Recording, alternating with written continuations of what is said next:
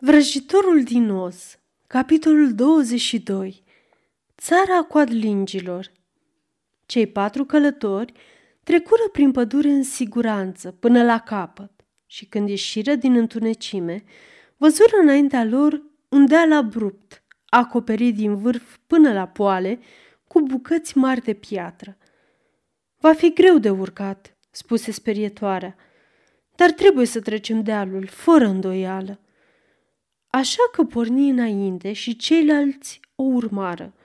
Aproape că ajunseră la prima piatră, că auziră o voce răgușită strigând Înapoi! Cine ești?" întrebă sperietoarea. Atunci un cap se arătă peste strâncă și aceeași voce spuse Acest deal ne aparține și nu permitem nimănui să-l treacă. Dar noi trebuie să-l trecem, spuse sperietoarea. Mergem în ținutul coadlingilor. Dar nu veți trece, replică vocea. Apoi, din spatele stâncii, a apărut cel mai ciudat om pe care îl văzuseră călătorii noștri vreodată. Era cam la fel de înalt pe cât de gras și avea un cap mare, turtit deasupra și susținut de un gât gros, plin de riduri, dar nu avea brațe deloc. Și văzând asta, Sperietoarea nu se temu că o creatură așa de neajutorată iar putea împiedica să treacă dealul. Așa că spuse, îmi pare rău că nu facem așa cum dorești, dar noi trebuie să trecem dealul, fie că îți place, fie că nu. Și porni cu îndrăzneală înainte. La fel de rapid ca lumina, gâtul omului se întinse înainte și capul lovi sperietoarea în piept și o trimise rostogolindu-se până la poalele dealului. La fel de rapid cum se întinsese, gâtul reveni la loc, iar omul râse aspru când spuse Nu e chiar așa de simplu cum crezi. Un cor de râsete zgomotoase veni de la fiecare stâncă și Dorothy văzu sute de capete ciocan fără brațe pe deal, câte unul în spatele fiecarei pietre. Leul, se supără de râsetele lor și dete un răget puternic care răsună ca un tunet peste deal. Din nou, capul lovi și marele leu se rostogoli și el până la poalele dealului, ca și cum ar fi fost lovit de un proiectil. Dorothy alergă și o ajută pe sperietoare să se pună pe picioare, iar leul veni spre ea, învinețit și rănit, și spuse – nu ne putem lupta cu oamenii cu capete ghiulea. Nimeni nu le poate face față. Atunci ce putem face? întrebă ea. Cheamă-le pe maimuțele zburătoare, sugeră omul de tinichea. Mai ai dreptul să le cheme odată. Foarte bine, spuse ea și își puse pe cap boneta aurie și rosti cuvintele magice. Maimuțele fură la fel de prompte ca întotdeauna și în câteva momente Întreaga trupă era înaintea ei. Care este dorința ta?" întrebă regele maimuțelor, plecându-se în fața ei. Dune peste deal, în țara coadlingilor, răspunse fata.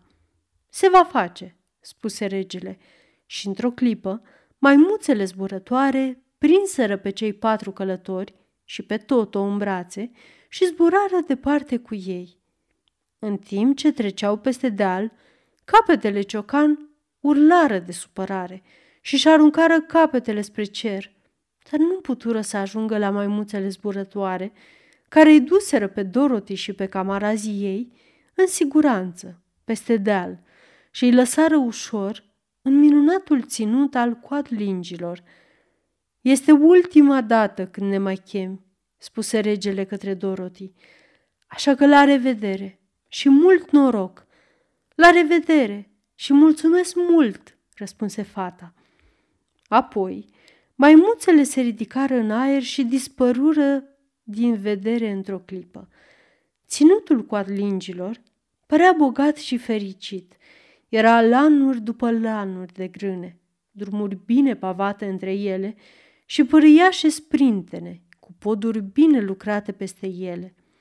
Gardurile și casele și podurile erau toate vopsite în roșu strălucitor, așa cum erau galbene în ținutul unchilor și albastre la München. Coadlingii înșiși, care erau scunzi și grași și bucălați și bine crescuți, erau îmbrăcați cu totul în roșu, care arată strălucitor, în contrast cu iarba verde și grânele galbene. Maimuțele îi lăsară lângă o fermă și cei patru călători merseră până acolo și ciocăniră la ușă. Deschise soția fermierului și când Dorothy se rugă pentru ceva de mâncare, femeia îi o spătă pe toți cu o masă bogată, cu trei feluri de prăjituri și patru de fursecuri și un bol de lapte pentru Toto. Cât de departe este castelul Glindei?" întrebă copila. Nu este prea departe, răspunse soția fermierului. Țineți drumul spre sud și veți ajunge curând. Mulțumind bunei femei, porniră proaspeți la drum, peste câmpii și peste poduri drăguțe până văzură, în fața lor, un castel foarte frumos. Înaintea porților stăteau trei fete tinere frumoase, îmbrăcate în uniforme plăcute roșii, cu părul împletit în cosițe aurii.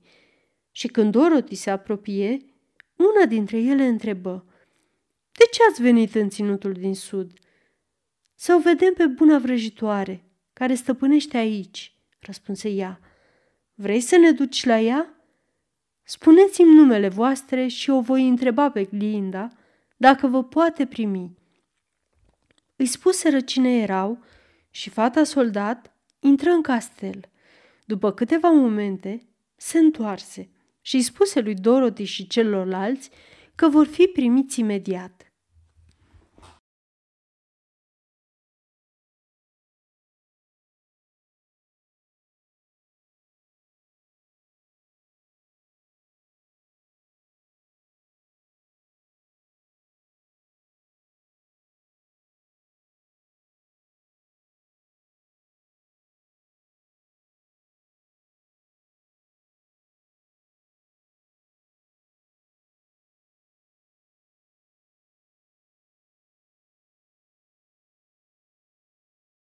Aceasta este o înregistrare Cărțiaudio.eu. Pentru mai multe informații sau dacă dorești să te oferi voluntar, vizitează www.cărțiaudio.eu. Toate înregistrările Cărțiaudio.eu sunt din domeniu public.